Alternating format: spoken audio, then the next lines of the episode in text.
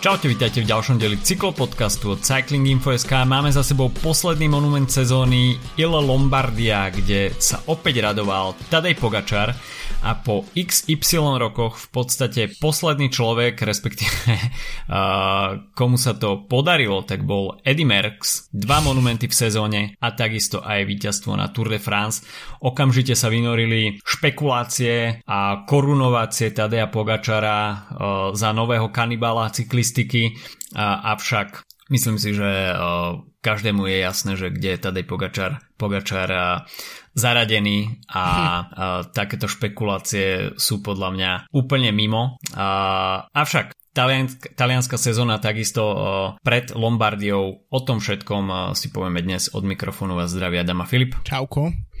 No a skôr než sa ešte dostaneme na tie talianské cesty, pretože talianská jeseň bola veľmi bohatá v príprave na Lombardiu, tak v krátkosti by sme si mohli spomenúť úspech Lukáša Kubiša v Kamerune na Grand Prix Chantalbia, kde sa mu okrem dvoch etap víťazných podarilo získať aj žltý dres pre celkového víťaza pretekov. Čiže pre Lukáša Kubiša UCI body, dajme tomu, ale keď sa pozrieme na ten start list e, týchto pretekov, tak e, žiadne veľké mená a dá sa povedať, že slovenská reprezentácia tam možno prišla s tým najlepším výberom v start liste len tak pre ilustráciu výber Kamerunu, Beninu, pobrežia Slonoviny, Burkiny Faso, Mali, potom tam bol tým francúzského neviem, armádny tým, asi niečo podobné asi ako naša Dukla. takže nic moc, ale ok, no sú to dve výťazné etapy a GC. Už sme o tom, týchto pretekoch mali aj v uplynulých sezónach trošku polemiku, že či to má byť nejaký highlight, na čo by sa jazdci mali špeciálne pripravovať, alebo či to má byť iba nejaké také vyjazdenie na konci sezóny s, možnosťou spraviť nejaký výsledok. Ale hoci teda je to víťazstvo, ktoré um, je prezentované uh, aj na Pro Cycling Stats, dajme tomu, tak, uh, tak nejde o skutočne veľké preteky, uh, z ktorých by sme proste padli na zadok. No, Jasné, ale tak to je ako keď vieš, keď si nenahrávaš svoju jazdu na um, a ne, nedáš si ju na, na stravu, tak to ako keby sa nestalo, tak v prípade um, víťazstieho, keď je to na Pro Cycling Stats, tak sa to ráta. A tieto preteky vyhral aj Juraj Belan pred um, dvoma, troma rokmi, um, takže Dukla, respektíve slovenská reprezentácia tam, tam posiela bežne svoj výber. Uh, ja si myslím, že žiadne víťazstvo netreba dávať dole, ani keď hmm. je povedzme v uh, rôznej konkurencii. Myslím si, že z nášho pohľadu je ťažko vlastne učiť, že ako, aká zložitá, komplikovaná tá, tá konkurencia je, keďže z, z samotnej Afriky poznáme väčšinou jazdcov, ktorí sa dostanú do World Tour alebo aspoň do Pro Conti. Um, to znamená, že ťažko určiť tú konkurenciu na prvý pohľad. Určite sú to jazdci, ktorí sú viac minimálne prispôsobení na to, um, aké podmienky uh, sú tam povedzme poveternostné a podobne. Mm. Takže poraziť vlastne ako keby miestnych je sa ráta, takže nechcem, aby to pôsobilo od nás, že, že dávame to víťazstvo dole, každé víťazstvo je víťazstvo. Um, otázka jedine je potom na tako smerovanie, povedzme, že či sú naozaj takéto preteky um, nevyhnutné pre uh, pre tú reprezentáciu alebo pre Duklu a či nie je lepšie sa sústrediť na nižšie európske alebo povedzme uh, no hlavne teda európske preteky, ktoré, ktoré, kde, kde sa stretnú s nejakou konkurenciou, ktorá povedzme je viac smerodajná. Takže toľko uh, víťazstvo Lukáša Kubiša, dve etapy plus GC. No a poďme sa presunúť do Talianska, keďže tá príprava pred vrcholom talianskej jesene Il Lombardia uh, obsahovala viacero um, veľmi dobrých príprav a možností roztočiť si nohy pred uh, samotnou Lombardiou, porovnať sa s konkurenciou. Uh, Giro dell'Emilia, uh, ktorá finišovala uh, v, na San Luque, uh, stúpanie, kde sa v najlepšom svetle predviedol Primož Roglič v podstate toto stúpanie má parametre, ktoré má Roglič veľmi rád a dá sa povedať, že pokiaľ sa opakuje na okruhoch toto stúpanie, tak je veľmi ťažké pre ostatných jazdcov kontrolovať situáciu. San Luca sa išla 5 krát a Roglič v tom úplne záverečnom výstupe mal všetko veľmi pod kontrolou. Joao Almeida, tak ten tam takisto uh, bol veľmi, veľmi dobrým sekundantom, ale dá sa povedať, že uh, keď Roglič atakoval, tak uh, pre ostatných bolo v danej chvíli veľmi obťažné s tou situáciou niečo robiť, ale Dá sa povedať, že už na týchto pretekoch uh, sa nám vykryštalizovala uh, nejaká taká uh, smotánka, ktorú, ktorá bude potom bojovať na Lombardii a miešať karty. Adam Yates tam takisto pôsobil s dobrými nohami, rovnako aj Michael Woods. Remko Evenepoel takisto tam bol Dan Martin v top 10, Bauke Molema, Diego Ulisi, Ben Hermans a Nairo Quintana.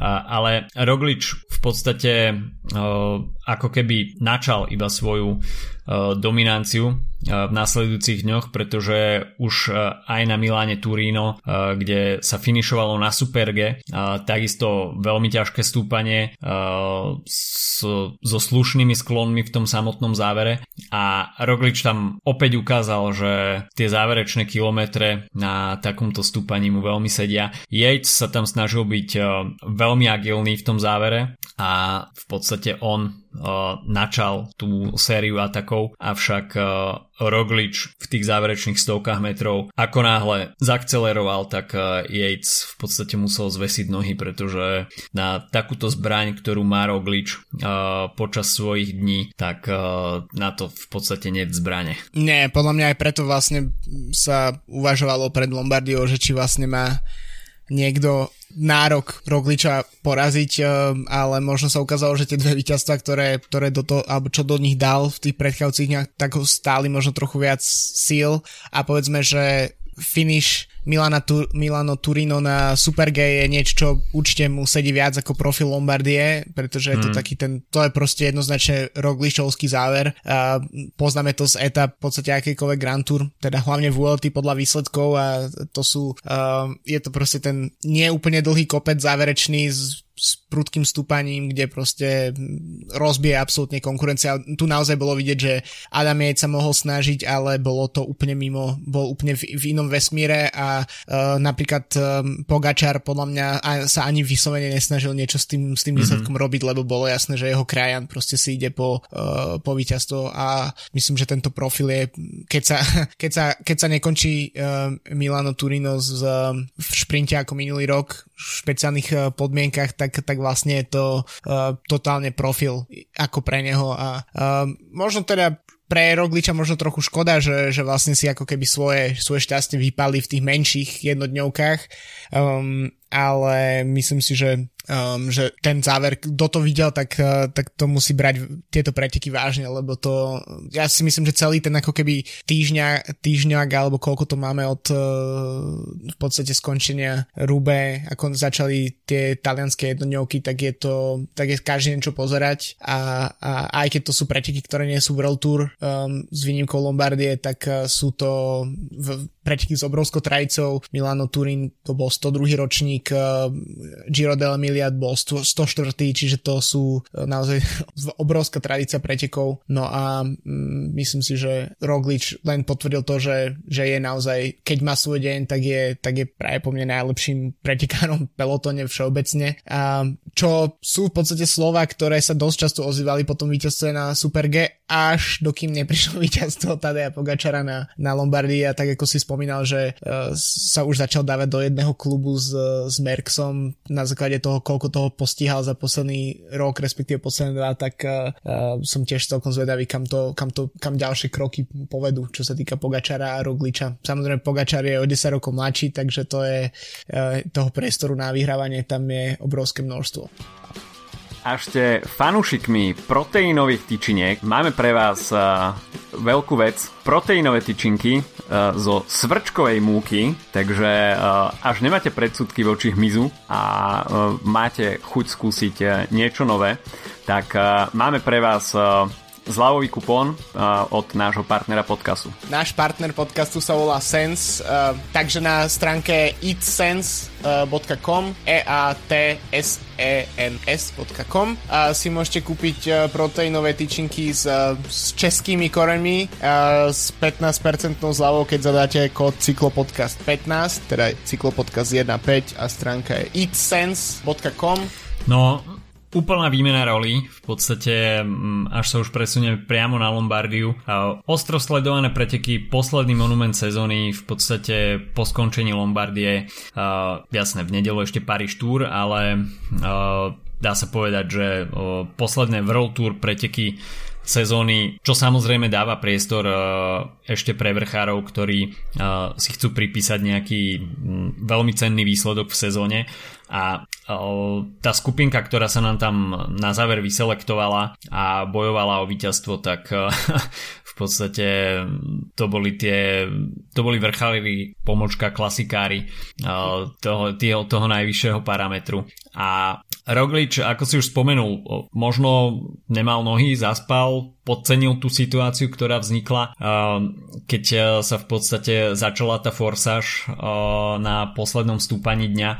A veľmi zaujímavé uh, dianie, ktoré, ktoré sme videli. Vincenzo Nibali, ten sa samozrejme chcel v posledných pretekoch v drese Treku Segafredo predviesť. Navyše Lombardia, na ktorú má určite vždy dobré spomienky. A na Paso di Ganda bol práve Vincenzo Nibali, kto vystrelil ako prvý dopredu. Na prvý pohľad panaš atak bez uh, nejakého rozmyslu väčšieho a asi každému bolo jasné, že to bolo iba také podraždenie háda bosou nohou a uh, že v podstate tí vrchári, ktorí uh, tam boli vpredu prítomní v pelotóne uh, vystrelia ako, ako náhle uh, Nibali sa vzdiali na pár metrov uh, za ním, ale uh, to sa v podstate aj stalo. Prekvapujúce pre mňa bolo, že Nibali tam potom uh, skúsil tú jeho akciu ešte raz, uh, že sa nejakým spôsobom nezlakolne vyčkával tam a to sa mu možno stalo aj uh, potom osudným, pretože uh, nemal potom nárok na to, aby uh, to zvýšené tempo bol schopný, bol schopný tomu sekundovať. A Pogačar tam uh, veľmi dobre vycítil, uh, že čo sa bude diať, ale uh, veľmi dobrú reakciu tam mal uh, takisto Roman Bardet, uh, ktorý bol pre mňa príjemným prekvapením na, na pretekoch uh, okolo Lombardie. A dá sa povedať, že celý tým DSM pôsobil uh, pôsobil celkom fajn.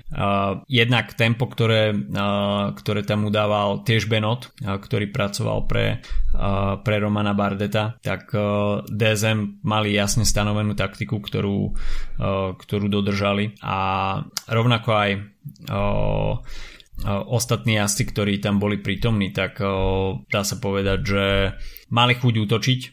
Jednak Masnada, ktorý v podstate bol veľkým prekvapením týchto pretekov. Očakávalo sa, že Remco Evenepoel zažije nejaký veľký comeback na Lombardii po tom, čo po tom jeho veľmi nepríjemnom zranení, zlomení pánvy, tak mala byť možno práve Lombardia pretekmi, kde spraví veľký výsledok, avšak nebol to deň Remka Evenepula, ktorý odpadol pomerne veľmi skoro a práve Fausto Masnada sa ukázal byť jasom De Koningu Quickstep, ktorý nakoniec bol konkurenceschopný a pri Masnadovi by som skutočne počiarkol tú jeho veľkú chuť pretekať. Jednak to, že sa odtrhol už z tejto skupinky favoritov po ataku Pogačara, ktorý um, ako náhle sa tam vytvorila tá skupinka s, s Bardetom Sivakovom a Vingegardom, tak bolo mu jasné, že, že v tejto skupine ostať nechce a uh, v podstate z nej, z nej vystrelil a ani Yates, ani Bardet, ani Roglič neboli schopní reagovať. Uh, Masnada naopak sa snažil niečo s tými pretekmi spraviť, dostal sa tam dopredu. Dlho sa pohyboval v takej tej šedej zóne, nakoniec bol pohltený, ale v podstate v zjazde sa mu dokázal, sa dokázal od tejto skupiny odpútať čo bolo podľa mňa aj jeho veľkým šťastím, pretože tá skupina za ním už nebola schopná nejakým spôsobom kompaktne spolupracovať a to, že sa mu poka- poka- podarilo dobehnúť Tadea Pogačara, tak v podstate ho vrátilo do, do hry o víťazstvo.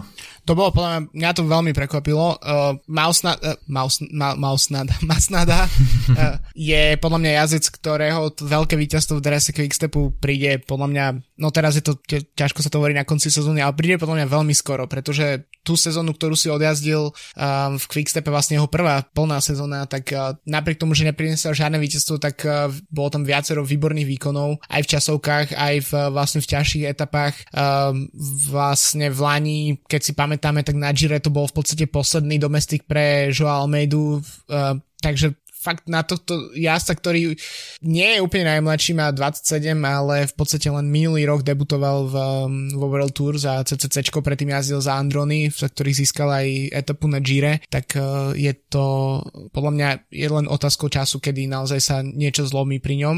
Um, ale ešte by som sa vrátil možno k Nibalimu, uh, pretože áno, ten atak bol trochu taký televízny pre, keď sa mm-hmm. diváci čo sledujú taliansku televíziu, tak aby sa potešili trochu, ale v skutočnosti to bol moment, ktorý v podstate odpalil Remka aj mm. uh, Simona Jejca.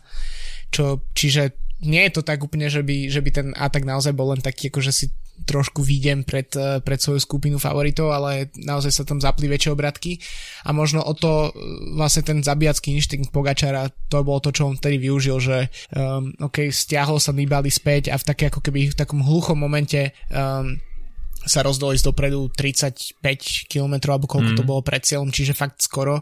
No a to, že Mausnada, Mausnada sa to hovorí Mausnada, Masnada, tak ho dobehol, tak, uh, tak je podľa mňa veľké prekvapenie a myslím si, že nie je vôbec ale prekvapenie to, ako to potom prebiehalo ďalej, lebo v podstate uh, odjazdil si neviem koľko 10 kilometrov na v podstate na chrbte mm. Pogačara, ktorý to celý odtiahol, um, ale ten mal toľko síl, že vlastne ten šprint potom proti Masnadovi mu nerobil problém. A dával to zmysel, lebo však uh, za, uh, v tej skupine fa- favoritov za Pogačarom a Masnadom boli, uh, bol aj Ala Filip um, a tam skôr si myslím, že je um, ako keby áno, na jednej strane je ten obrovský výkon Pogačara aj Masnadu, ale na druhej strane tá neschopnosť zvrátiť ten výsledok v tej skupine, kde bol Adam Yates, kde bol Valverde, Roglič, tak uh, Ala Filip samozrejme, tak, uh, tak bola dosť akože alarmujúca. A možno to bolo práve preto, že tam chýbali ako keby um, v podstate Roglič tam mal um,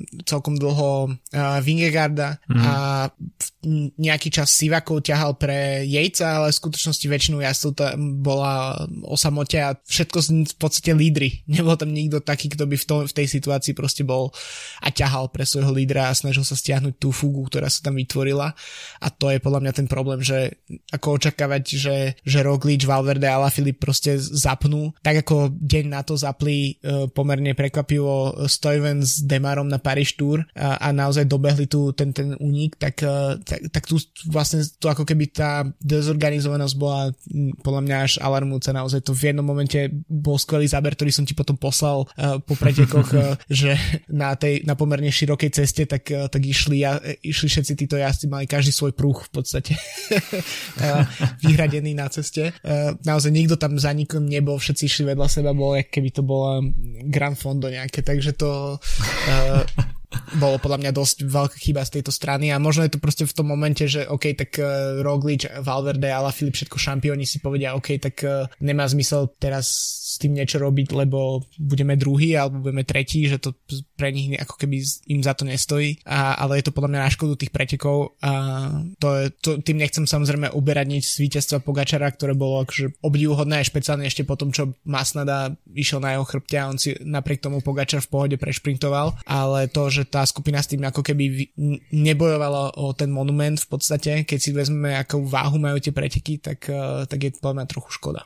Masnada skutočne uh, tam predvedol super výkon. Uh, okrem toho, že on je skvelý, skvelý vrchál, vrchár, tak ja by som ho skôr zaradil um, možno aj do tej kategórie all-rounder. Mm. A Masnada má aj celkom dobrý šprint. Mňa celkom prekvapilo, že Pogačar bol v tom šprinte taký dominantný ale jasné, tie preteky mali takmer 5000 výškových metrov, takže... Ako etapa uh, na Grand Tour v podstate, no. Takže pokiaľ by to malo mm, menej výškových metrov, tak myslím si, že aj Masnada by bol v tom záverečnom šprinte konkurencie schopnejší, ale Pogačár skutočne potvrdil svoju extra triedu. Toto bolo niečo, čo uh, sa zapíše uh, do pamäti. A mohli by sme sa presunúť uh, k tomu boju o tretie miesto, ktoré bolo takisto veľmi zaujímavé. A dá sa povedať, že veľké pretaktizovanie možno zo strany Alejandra Valverdeho a Juliana Ala Filipa, ktorí tam zaspali a v podstate duo Roglic Yates, ktorí tam mali v tú dobu stratu a, zavesili sa za nich v podstate na pár sekúnd, prešprintovali ich a nakoniec Adam Yates bol v tom šprinte silnejší, takže Julian Alaphilippe opäť možno tak trošku pretaktizoval ten záver po víťazstve na majstrovstvách sveta a také malé deja vu, pretože Ala Filip rovnako po minuloročnom víťazstve na, na svetovom šampionáte pôsobil na tých ďalších pretekoch tak trošku zbrklejšie a o, ťažko povedať, no, že, že či to je Uh, nejaký Ala Filipov údel, ale uh, videli sme ho už viackrát v tejto situácii, že pokiaľ má popri sebe uh, konkurencieschopných jazdcov, tak nevždy mu ten záver vyjde podľa predstav a nezvláda ho vždy takticky úplne najlepšie. Takže Adam Yates nakoniec tretie miesto, myslím si, že celkom fajn výsledok aj pre, aj pre Jejca, ktorý si pódium na Lombardy zaslúžil po tých celkom dobrých výkonoch. Štvrté miesto Giro dell'Emilia, druhé miesto Milano Turín, tretie miesto na Lombardy, takže veľmi podarená tá talianská jeseň pre Adama Jejca. No a pre Rogliča nepopulárne štvrté miesto, takže po tých dvoch víťazstvách nakoniec neskončil na podiu Lombardie, ale čo sa teda slovinského zastúpenia týka, tak ho zastúpil na prvom mieste Pogačar. Začalo sa teda rozprávať o tom, že Pogačar je novým Merksom a je schopný vyhrať dva monumenty plus Tour de France. Samozrejme, Merckx eh, pôsobil v cyklistike XY rokov dozadu, tá cyklistika bola vtedy úplne iná a Merckx bol určite univerzálnejším jazdcom, dokázal vyhrávať počas celej sezóny. Jazdci si momentálne nemôžu narysovať taký program, aký mal Eddie Merckx a musia sa sústrediť na vrcholy sezóny, uh, ktoré majú prioritné, ale keď si rozoberieme tú, tú sezónu Tadea Pogačara, tak uh, bolo to skutočne fenomenálne. Víťazstvo na UAE Tour, víťazstvo na Tyrene Adriatico, pódium na okolo Baskická, potom víťazstvo na Liež Baston Liež, víťazstvo na pretekoch okolo Slovenska, víťazstvo na Tour de France, potom medaila na olympijských hrách a v podstate teraz víťazstvo na Lombardii, takže mm, pre Pogačara skutočne sezóna ako z rozprávky. A je vidieť, že mal tú sezónu veľmi dobre rozplánovanú s viacerými vrcholmi. Na jar samozrejme príprava na Liež Baston Liež potom Tour de France do toho si ešte odskočil na olympijské hry a v podstate potom okrem majstrovstiev sveta sa samozrejme sústredil potom aj na Lombardiu. Dva víťazné monumenty takisto aj obhajoba žltého dresu na Tour de France.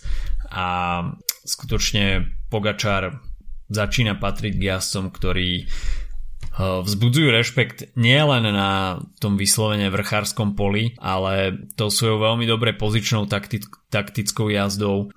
Už v 23 rokoch dá sa povedať, že patrí ku kompletným jazdcom, mm. ktorého podľa mňa keby, že postavíš na budúci rok aj na kockové klasiky, tak by sa tam vôbec nestratil.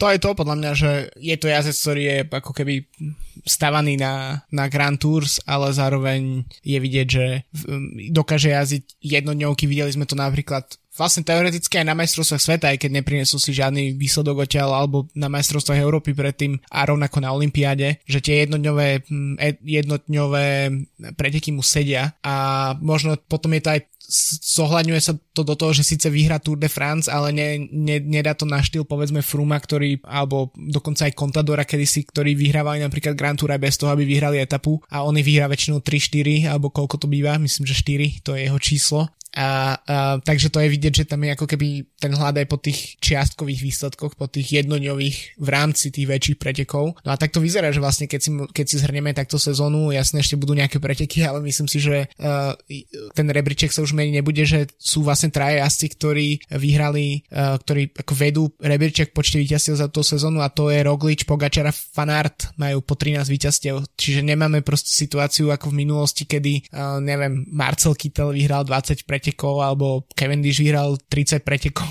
proste toto šprintery sú ako keby mimo hry v tomto a máme tu dvoch GC jazdcov a jedného, jedného univerzála, ktorí sú v tom, v tom rebríčku na prvom mieste a to ten počet tých víťazstiev na to, čo jazdia je obdivuhodný, ale zároveň nie je taký vysoký, ako to bolo v minulosti a prvý šprinter za nimi je potom Cavendish s 10 víťazstvami, čiže um, to podľa mňa ukazuje jednoznačne, že, že, že tam je ten hlad pri obidvoch, že Pogačar aj Roglič môžu byť iní jazdci, ale ak je niečo, čo, čo je naozaj vidieť, tak to je naozaj skutočne hlad po, po víťazstve. Každý jeden deň, kedy to ide, tak, tak, tak potom víťazstve idú. A myslím si, že to môže byť také špecifické, ale v podstate túto ako keby tento obraz Pogačara trochu podporujú aj jazdci práve ako Fan Art alebo uh, Thunderpool, ktorí síce nie sú samozrejme jazdci na Grand Tour, ale sú jazdci, ktorí povedzme majú širší záber, ako sme boli zvyknutí v posledných rokoch, ako keby sa to trochu vracia do tých, do tej, do tých rokov, povedzme, neviem, kedy sa tá, tá éra, povedzme v 80 rokoch skončila toho, že naozaj tí Grand Tour jazdci jazdili všetko a vedeli vyhrať všetko, jazdci ako Ino a teoreticky aj Le Monde a najmä pred ním potom samozrejme všetci Anketilovia, Merksovia a podobne.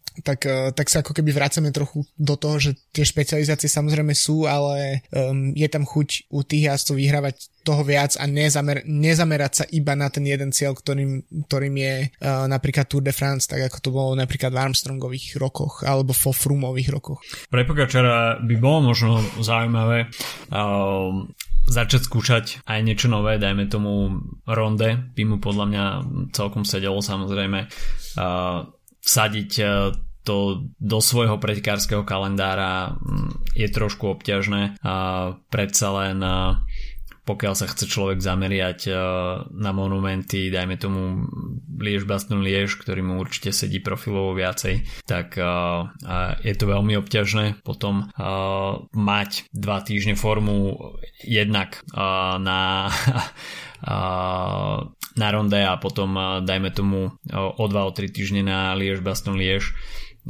Ale kto vie, no. Samozrejme e, aj ostatní asi e, počas tých rokov začali trošku meniť e, svoj charakter, chceli skúšať nové veci a postavili sa aj na štart ronde ale uvidíme. Myslím si, že momentálne Pogačar nemusí pri veľmi špekulovať a hmm. celkom si užíva tú situáciu, v ktorej je a na preteky, na ktoré nastúpi, tak chce vždy vyhrať. Myslím si, že tá rivalita s Rogličom je veľkým plusom, pretože každý chce si vydobiť to svoje dominantné miesto aj v rámci tej slovinskej cyklistiky a toto týchto dvoch jazdcov určite poháňa vpred, že tam je takáto interná konkurencia v rámci toho slovinského mikrotímu a, a myslím si, že nás to asi baví všetkých. A keď sa potom ešte pozrieme ďalej na ďalšie preteky, tak Grand Piemonte, ktoré sa konali teda ešte pred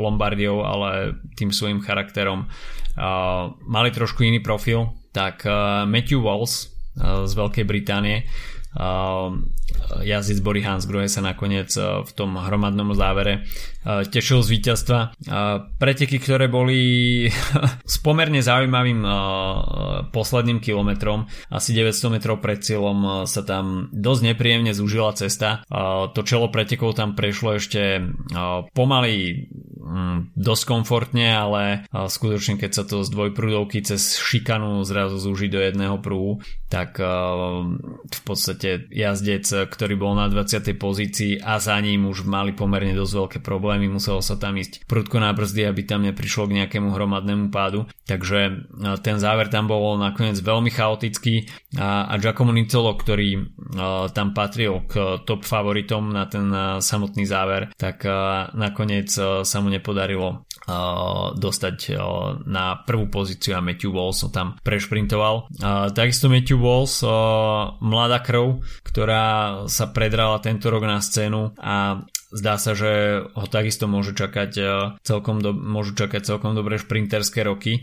Jazdec, ktorý iba tento rok e, sa prvýkrát predstavil vo World Tour, predtým v 2019 e, bol ako stážista v Education First, avšak výsledkovo, respektíve výťazne sa pripomenul na pretekoch okolo Norska, ale potom mal celkom zaujímavé výsledky, veľa DNF a v podstate až na Grand Piemonte mu to výsledkovo vyšlo a uh, rovno výťazne. Takže uh, Matthew Walls možno po odchode Petra Sagana uh, dostane viacej príležitostí uh, aj na väčších pretekoch v, tých, v tom hromadnom závere. No a... Sorry, že ti do toho skočím, ale možno tie DNF nejak súvisia s tým, že uh, uh, Matthew Walls bol, re, reprezentoval na uh, Olympiáde na dráhe Britániu ano. a je to teda zlatý medalista z Omnia, uh, takže to je uh, možno, možno, možno to sa dá vysvetliť tým. takže uh, okrem teda olympijskej zlatej medaily aj úspechy na ceste. No a e, deň po Lombardii sa ešte vo, Francúzsku jazdili preteky 115. ročník Paris Tour, ktorý mal zaujímavú koncovku. Vyprofilovala sa tam nakoniec štvorica, ktorá e, tam šprintovala o víťazstvo. No a super favoritom z tejto štvorky bol jednoznačne Arno Demar, ktorý e, nakoniec nemal väčší problém s Frankom Bonamurom a, Jasperom Stuyvenom a nakoniec uh, pretavil ten šprint uh, do samotného víťazstva. No ale tak uh, tieto preteky boli podľa mňa veľmi, veľmi zaujímavé. Tá koncovka mňa osobne napríklad bavila možno ešte viac ako Lombardia deň predtým. Uh, je, sú to preteky, ktoré prešli 2-3 roky dozadu veľkým veľkou zmenou. V podstate sú to preteky, ktoré dosť často hľadajú svoju nejakú identitu. Um, tento víkend sme mali už 115. ročník. Samozrejme preteky neštartujú v Paríži, ale v Tour skončia. Tak, a, ale v posledných rokoch sa uh, im rozhodli organizátori pridať uh, rôzne teda štrkové úseky uh, medzi vinohradmi. Uh, pridalo to podľa mňa, spôsobilo to aj kritiku. Napríklad uh, Lefevre pred niekoľkými rokmi povedal, že tam nikdy nepošle svoj tým jazdiť a je to zatiaľ aj tak, teda, že naozaj Quickstep tam neštartuje, ale um, keďže to nie sú World Tour preteky, ale sú to preteky s obrovskou trajicou a keď už sa bavíme dnes toľko o Merksovi, tak sú špecifické tým, že, sú to, že to je jeden z malých pretekov, ktoré Merks nikdy nevyhral. Čiže to je to ako keby historické dedičstvo týchto pretekov je, že to sú tie, ktoré Merks nemá vo svojej palmares. Uh, ale mne tie akože posledných 50-60 km tých pretekov s tými, s tými úsekmi a zároveň kratučkými stúpaniami, tak uh, ma veľmi bavilo. Um, je pravda, že ten pri tým pri tom štrku sú jazdci náchylní na, na defekty a je to ako pomerne problematické.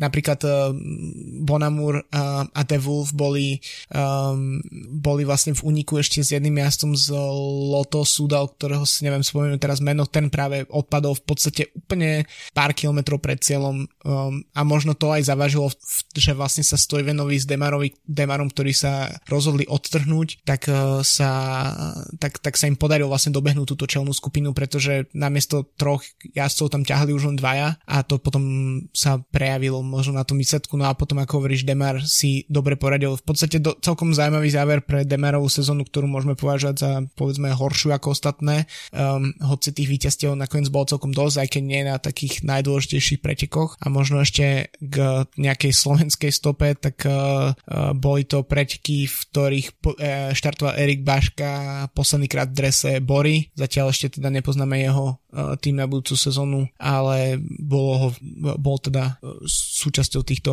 týchto pretekov, ktoré tradične vlastne uzatvárajú po Lombardii sezónu. No, v tom ďalšom programe ešte uh, niekoľko menších pretekov.